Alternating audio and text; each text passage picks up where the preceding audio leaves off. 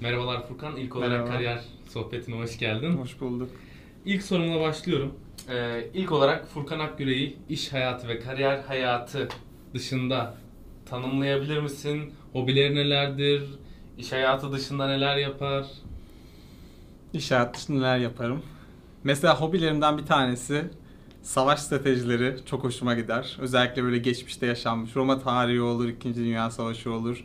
Zamanda komutanlar nasıl karar vermişler, lojistiği nasıl halletmişler onları araştırmayı severim. Ve aynı zamanda şirketlerin merger ve acquisition'ları neye göre almışlar, nasıl alınmış, o sürece nasıl başlayıp nasıl bitirmişler. Onlar bayağı ilgimi çeker o konuda böyle derinlemesine Wikipedia'ya girer. Ondan sonra ne kadar gidiyorsa o rabbit hole'un sonuna kadar giderim.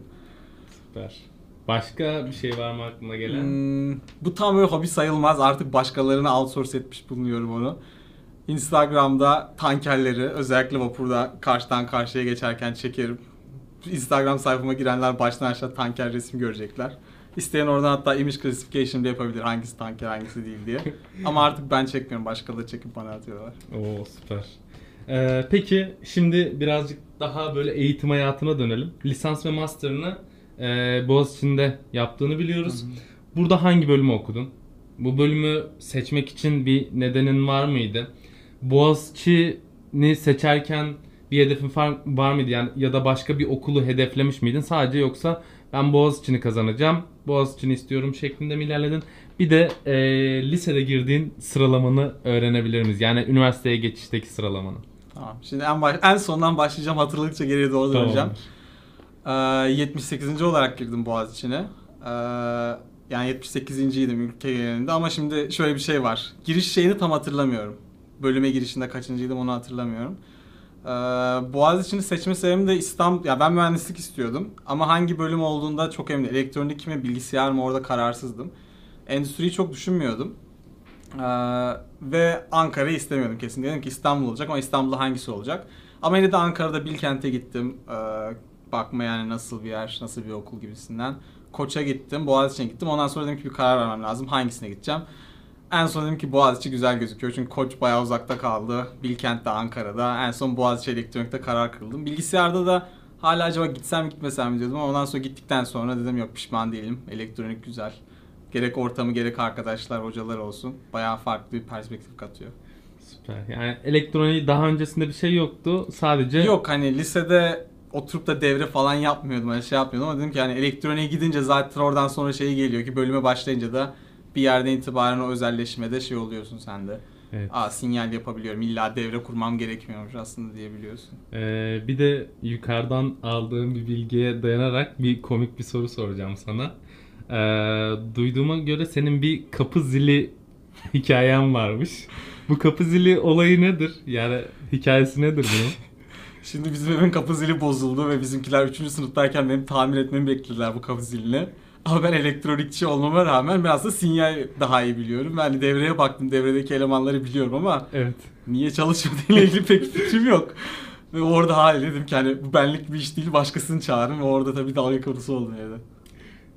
Güzel bir anıymış. Ee, şu an TRT'de çalıştığını biliyoruz. Ama öncesinde Türkiye'de Sestek'te ve Amerika'da telaffuz edemediğin Asenix. Asenix'de staj yaptığını biliyoruz. Ee, bu stajları nasıl buldun? Yani nasıl e, oralarda staj yapma imkanı buldun? Buralarda ne görevler aldın? Asenix'te staj yaptın. Bu Amerika'da bir şirket. Amerika'ya nasıl gittin? Bunun hikayesini anlatır mısın? Ya şöyle Sestek'te zaten bizim zorunlu stajlar var bölümde. O yüzden de e, bölümdeki hocalardan biri vardı Levent Arslan. E, onunla konuştum. Ondan sonra o dedi ki gelip yapabilirsin stajı. Tabii stajlarda genelde şöyle oluyor. Sana diyorlar ki bu masanın başına otur. Ondan sonra başla içerik girmeye ya da ne bileyim hani ne kadar gereksiz bir iş varsa o. Ben de önce onu yapmaya başladım ilk 2-3 gün. Zaten 30 günlük staj. Sonra dedim ki başka ne yapabilirim? Dedim ki sizin siteniz, bizim web sitenizi baştan yapabilirim. İyi tamam dediler. Sonra başladım sitelerini yapmaya. Sonra dedim ki sizin logonuzu da değiştirebilirim. Ona da tamam dediler. Sonra hatta içeride baktılar ki site yapıyorum. Üstüne gidip bir de şey yaptım bunlara. Internal Question Answer System yaptım. Bunların böyle kendi içinde bir Stack Overflow oldu. Onlar oraya gidip de bazı şeyleri paylaşmak istemiyorlardı. Sestek'te 30 gün içinde yeni web siteleri, yeni şeyleri, yeni içerik sistemini yaptım. Hatta bitmedi. staj sonrasında para alıp yapmaya devam ettim. Asenix'te ise daha farklı bir şey oldu. Ee, orada şimdi bizim bir hoca e, içeride başka bir doktor öğrencisiyle bir çalışma yapıyordu. Ve orada içerideki bir şirketle, yurt içinde bir şirketle çalışıyorlardı ama aynı zamanda bunun dışarıda da bir kolu vardı. Hani mühendislerden bir tanesi dışarıda çalışıyordu. Önce içeride Asenix'te şey yapmaya başladım. Onlar embedded üzerine çalışıyorlardı. Yani projede embedded üzerineydi.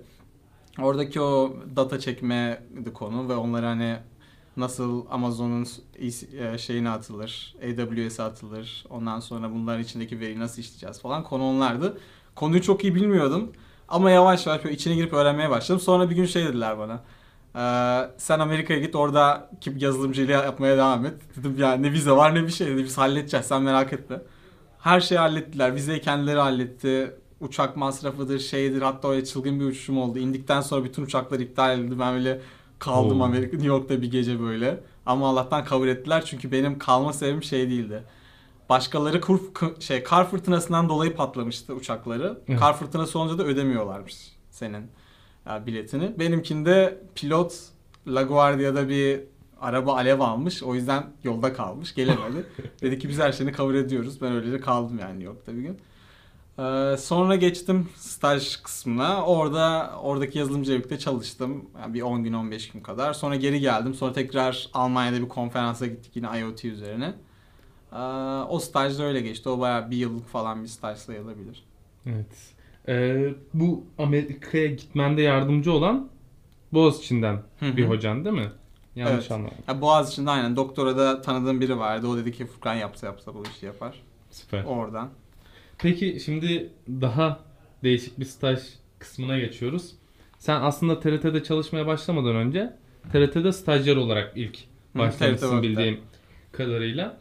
Ee, peki TRT World, World'de e, stajın nasıl geçti? Bu TRT World'e girme hikayen nasıl? Burada bayağı bir proje hazırlayıp ödül kazanma gibi durumlar olmuş. Bunlardan bahsedebilir misin? Hem de stajyerken. Ya şimdi World'de şöyle başladım. Ben ben 3. sınıfta o diğer projeyle uğraşıyordum. Ee, bizim yurttan birisi yine elektronikten. Yani dedi ki ben orada data science'a başlayacağım. İstersen sen de gel. Ben de baktım ki ben hiçbir şey bilmiyorum. Biz o zamanlar data science ile uğraşıyorduk ama ben konuyu uzmanı değildim. Hani dedim ki ben pozisyona giremem. İyi gel takılırsın dedi. Bir oraya gidiyordum, bir diğer şirkete gidiyordum. Böyle acaba hangisinde kalayım falan. Ondan sonra burada biraz zaman geçti. 5-6 ay sonra dedim artık tamam başlayayım. Hani başlama da şöyle. Başladığımda tam bir takım yoktu. Hani ürün takımı, yazılımcı takımında sadece bir iki kişi vardı. Ben de o yüzden normal böyle içerik yine normal klasik stajyerin yaptığı işleri yaptım. 2-3 ay sonra stajım hani normal başladığında artık hani gerçekten işimi yapmaya başladığımda şey bana R&D kısmını verdiler. R&D'de Product Management. Tabii o zaman Product Management kısmında da hani ürün geliştirmede çok bir şey bilmiyordum. Hani nasıl başlarsın, nasıl bitersin. Bildiğim hani bir proje nasıl bitirilir elektronikten aldığım kadarıyla. Nasıl başlarsın, nasıl bitirirsin. Ben dedim ki ben emerging device'lara gireyim. O zamanlarda smart speaker'lar vardı. Böyle Google Home, Amazon'un Echo'su gibi. Onlardan aldık. Ondan sonra piyasada kimler var, kimler yok onları araştırdık. Ee, orada mesela Amazon Echo'da önce ilk ürünümüzü çıkmıştık. Sonra Google Home'a geçtik. Google Home'da e, yaklaşık 60 tane şey vardı. Uygulama vardı Google Home'un kendi içinde. Google Assistant'ta. Biz dedik TRT olarak biz de bir tane yapalım. Önce normal böyle dedik ki ne yapabiliriz? Bir quiz uygulaması geliştirebiliriz belki dedik. Ee, işte ne bileyim o zamanki haftanın soruları olacak. Ee, haber soruları. Haber soruları olacak bunları cevaplayacaksınız falan gibisinden. Önce normal robota şey yaptırdık. Bunu robota okuttuk hani. Giriyorsun Google Assistant soruları giriyorsun. Oradan bir robot sesli bir şey okuyor. Ve şöyle bir şey fark ettik ilk çıktığımızda. Google Home'daki kendi sesi, o Assistant'taki sesi sen uygulamada kullanamıyorsun. Sana çok daha kötü kalitede bir ses veriyor. Böyle inanılmaz kötü bir robot sana bir soru soruyor. Duygu yok, bir şey yok. Biz dedik ki böyle çok hani lame bir ürün oldu yani olmadı bu. Biz bunu nasıl geliştirebiliriz? Sonra e, şeye karar verdik. Verdiğimiz cevaplar orijinal olsun. Hatta böyle Carrot App diye bir hava durumu uygulaması vardı. Ona benzer bir şekilde cevaplarımız böyle bayağı esprili olsun. Adam bildiği zaman farklı şekilde cevap veriyoruz. Bilmediği zaman hangi mağarada yaşıyorsun diyoruz. Bu şekilde böyle orijinal cevaplarla adamın karşısına geliyorduk ve her seferinde bu yeni bir şey geliyordu. Böylece millet de diyor aa bunlar demek ki bir tane değil yani sıkıcı olmuyor. Sonra dedik ki cevap soruları da birini okutturalım bir uzman tuttuk işte e, bu konuda iyi olan bayağı ses aktörü diyebileceğim. Ondan sonra ona bu şeyleri ses şeylerini gerçekleştirdik falan. Her hafta mı oluyor bu olay? Hı, her hafta. Bu operasyonu da kurduk. Ondan sonra bu sesleri de şey yaptık. Yani kendi bir kişiliği oldu aslında. Diğer uygulamalar mesela Huffington Post olur, Washington Post olur. Bayağı sıkıcıydı yani. Bildiğin şey okuyor ve çok sıkıcı okuyor. Ee, sesli yapan, insan sesi yapan yoktu o zaman. Sonra çıkanlar da 50-60 yaşındaki spikerleri okutturuyorlar. Hala o şeyde değildi. Biz onunla yarışmaya başvurduk ama hani amacımız yarışmada birinci olmak değil. Amacımız en iyi ürünü yapmaktı. Yarışmada biz para ödülü falan olduğunu bile bilmiyorduk. Girdik bir baktık kazanmışız. Lafını keseceğim. Bu ne yarışması? Hangi Bu- yarışma? Google'ın eee, bu asistan üzerine uygulamalar Actions Developer Challenge olması lazım. Evet. Bir kere yaptılar zaten sonra şey yaptılar. Sonra daha devam etmedi. Ama o ilkinde biz girdik iki kategoride birinci olduk. Tertemiz. Ve hani düzenli olarak bize Google'da hediyeler geliyor. Bir bakıyorsun tişört, bir bakıyorsun Google Home gelmiş. Suluk gelmiş falan. Süper.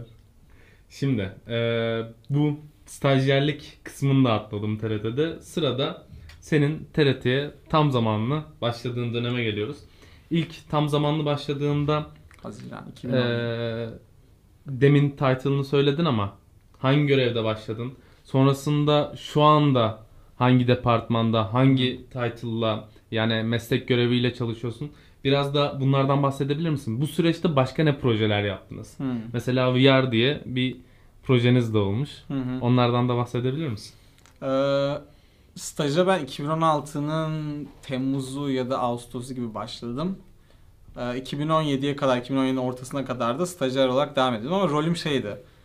R&D konusunda böyle ürün geliştirme hani kimsenin girmediği daha çok çünkü hani hala herkesin yani bir mesela medya organizasyonu olması gereken şeyler var. Content Management System, web sitesi, mobil uygulamalar. Onların product manager'ları vardı. Ben kimsenin girmediği ama böyle önemli ve prestij kazandıracak alanlara girdim. Mesela işte Voice Assistant bir tanesi. virtual reality, augmented reality. Yani HoloLens'le falan testler yaptık. Hatta şey yapmıştık biz. O Microsoft'un HoloLens'ine bir harita koyduk. Dünya haritası koyduk. Küre diyeyim hatta. Kürede herhangi bir haber çıktığında oradan noktalar çıkıyordu ve kırmızı noktalar ve sen oraya tıkladığın zaman onun videosu çıkıyordu. Biz hatta bunu bir e, TRT World'deki bir programda uygulamaya çalıştık ama ondan sonra rafa kaldık programın şeyi değişince. Ee, diğer uygulamaların mesela bir tanesi yine biz o voice assistant'larda bayağı çalıştığımız için var. TRT World'un e, şeyini yaptık. E, haber briefingi, e, news brief diye. Orada da böyle bir iki dakika içinde günlük bütün haberleri özetliyor. Aslında oradaki en zor iş onu düzenli yapacak bir mekanizma kurmaktı. O bayağı uzun sürdü ama artık hani hala devam ediyor mesela Google Home'u ya da Amazon Echo'su olanlar. Düzenli yapacak bir sistem derken nasıl yani? Yani her gün gazeteciler oturuyorlar, yazıyorlar, biri seslendiriyor, onu sisteme geçiriyor falan. Hani arka tarafı bayağı karmaşık ama hani Evet. ürün olarak basit duruyor. Evet. Onunla bayağı uğraştık ama mesela şu an kullanıcılar isterse gidip hani onu da dinleyebilirler. Yani her yerde artık mevcut. Ben bile sabah hani günde sabah bir kere kalkıp dinliyorum hani ne olmuş diye. Ee, diğer bir tanesi mesela Tough Choices diye bir şey yapmıştık. Orada da e, bir olayı aldık Afganistan'daki bombalama olayını. Ondan sonra onu hikayeleştirdik ve kullanıcı orada kendini bir karakterin içine koyuyor. Ve o karaktere yönler vermeye çalışıyor ama aynı zamanda o e, audio bir cihazda, cihazda olduğu için ses efektleri, çatışma sesleri falan hepsiyle böyle olabildiğince gerçekçi bir ortam oluşturuyorduk. Hatta kullanıcı gözünü kapatırsa kendini orada hissedecek şekilde. Orada karar alarak sen ilerliyorsun, başarılı olmaya çalışıyorsun. Sanal gerçeklik ve virtual reality'de şey yaptık. Ee, Black Box diye bir oyun yaptık. Oradaki aslında planımız şuydu. Bizim elimizde sanal gerçeklik gözlükleri var. HTC Vive, Oculus. Ama hani ne yapacağız buna dedik. Ve o zaman e, sadece e, kimin var? BBC'nin vardı bir iki tane örneği. Biz dedik ki büyük güze- güzel bir uygulama yapalım ama ondan önce bir POC yapalım dedik. Yani Proof of Concept. Evet. E, ne yapabiliriz diye düşündük. Sonra orada e, bir e, çocuğun Suriye'den kaçmış olan işte e, bir ne denir ona? Mülteci. Mülteci çocuğun e, işte anlarına giriyorsun. Orada işte yaşadıklarını duvara yansıtılıyor yaşanırken ve seni etrafta görüp karar almaya çalışıyorsun. Çocuğa sorular sorarak öğrenmeye çalışıyorsun ve aslında kendini bir anda mülteci kampında buluyorsun. Evet. Orada böyle basit bir POC yapalım dedik ama bayağı işi şeye getirdik ve bir buçuk ayda yaklaşık tamamladık o projeyi. Sonra dedik belki devam ederiz etmeyiz ama günün sonunda o ürünü pazara sündük ve hani şu anda hani indirip oynanılabilecek bir durumda Şu ama anda bayağı Steam'de. Evet Steam'de, Oculus'un kendi store'unda. Ee, O da baya yani bir ay, bir buçuk ayda yapmayı beklemiyorduk ama oldu ve şu an pazarda. Dedik belki devam ettiririz, belki etmeyiz ama en azından oraya getirebilecek kadar hızlı bir şey çıkarabildik. Evet süper. Şimdi e, bu tüm soruların ardından sana şöyle bir sorum var. Seni bu kariyer hayatının en başına götürsek e, en başında yani eğitim hatta eğitim hayatının da başına götürelim. Ta lisedesin. Yeniden Boğaziçi'ni okur muydun? Yeniden elektrik elektroniği okur muydun? Yaptığın stajlar, çalıştığın kurumda yeniden çalışır mıydın? Ya da şöyle bir şey der miydin? Ben şurada şunu yapsaydım belki daha güzel olurdu. Şu bölümü okusaydım daha güzel olurdu. Şu şirkette, şu departmanda çalışsaydım ya da şu şirketi tercih etseydim daha iyi olabilirdi gibi e, ne diyeyim pişmanlıkların ya da farklı bir durum var mı yani? Şöyle yapsam daha güzel olur dediğin şeyler. Hmm, şimdi ben kendime baktığımda bölümden pişman değilim. Yani yine gelsem hatta şunu da düşünüyorum. Acaba geri dönsem başa acaba hala kazanabilir miyim? Çünkü hani günde 10 saat çalışmam gerekiyordu o zamanlar. Ve bu 9. sınıfta itibaren başladı. Bir kere zaten fen lisesini kazanmam gerekiyor. Onu kazandıktan sonra üstüne... Bu arada lisen hangi liseydi? Elazığ Fen Lisesi. Oo. Bir onu kazanmak için de bir ekstra efor var zaten. Yani 6, 7, 8 yani daha doğrusu 7. ve 8. sınıfta full çalışma. Sonra oraya kazanıyorsun ve hocalar direkt şöyle karşılık veriyorlar. Ee, buraya kazanman hiçbir şey. Asıl şeylik zorluk buradan sonra başlıyor ve hani 9. sınıf 1. dönemde o kadar çok çalışmıyorlar. 9. sınıf 2. dönemi ve 12'nin sonuna kadar hani her gün bayağı çalışman gerekiyor. Çünkü konu çok fazla, risk çok yüksek ve hani hedeflediğin yer mesela şey Boğaziçi kazanacağım. Kaçıncı olman gerekiyor? İlk 300-400'e girmen gerekiyor. Oraya nasıl geleceğim? Sürekli çalışman gerekiyor. Ee, şeyde lisede zaten işte o zorluk o. Ama ondan sonra ben mesela kazansam yine gelirdim Boğaziçi Elektroniğe. Farklı olarak yapacağım bence şu olurdu. Üniversitede daha çok çalışıp yani GPA'mi belki daha çok yüksek tutmaya çalıştım ve daha çok insanla tanışmaya çalışırdım. Ee, çünkü benim fark ettiğim hani en önemli şeylerden birisi hani o konuda çok pişmanlığım yok ama network'ü ne kadar geniş tutarsan o kadar farklı insan tanışıyorsun. Evet. O kadar farklı endüstride tanıdığın insanlar oluyor. Ee, notların aslında faydası şu oluyor. Ee, hani olur da ne bileyim doktoraya gitmek isteseydim ya da e, başka bir endüstride ne bileyim hani iş, iş tecrübem olmadığı zaman o önemli olabiliyor. Ama network'ün olduğu zaman o da çok önemli olmuyor.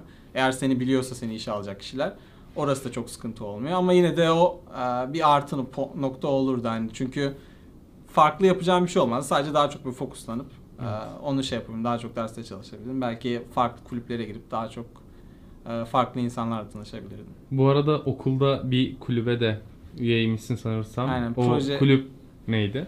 proje ajansıydı. Orada da daha çok hani proje yönetimiyle ilgili e, şeyler konuşuluyordu. Hani nasıl proje yönetilir, nasıl yapılır falan. e, Mali yardımla, mali yardımsız falan. Onlar da orada öğrendiğim şeyler de burada ürün yönetiminde özellikle faydalı oldu. Hani demek ki şöyle yapılması gerekiyormuş. Aşamaları bunlar en azından diyebiliyordum. Yani çok yabancı gelmiyordu. E, onu diyebilirim. En Son, başından. son olarak e, şöyle bir şey soracağım. Şu anda sen TRT'de tam net olsun diye hangi departmanda ne olarak görev alıyorsun? En sonunu hiç bağlamadık. Böyle hep havada bıraktık. Ya şimdi şöyle diyeyim. Dediğim gibi ben başladığımda R&D'ydim ve yaptığım şeyler hani bir iki tanesi söylemeyi unuttum mesela. TRT'nin şeyi ne denir ona? Bütün asset management sistemi yani bütün böyle videoların şeylerin toplandığı CMS. ve yani CMS'ten biraz daha farklı. Böyle içeriklerin toplandığı ve içeriklerin daha sonra YouTube'a, Twitter'a falan herhangi farklı platforma basıldığı şeyi yaptım.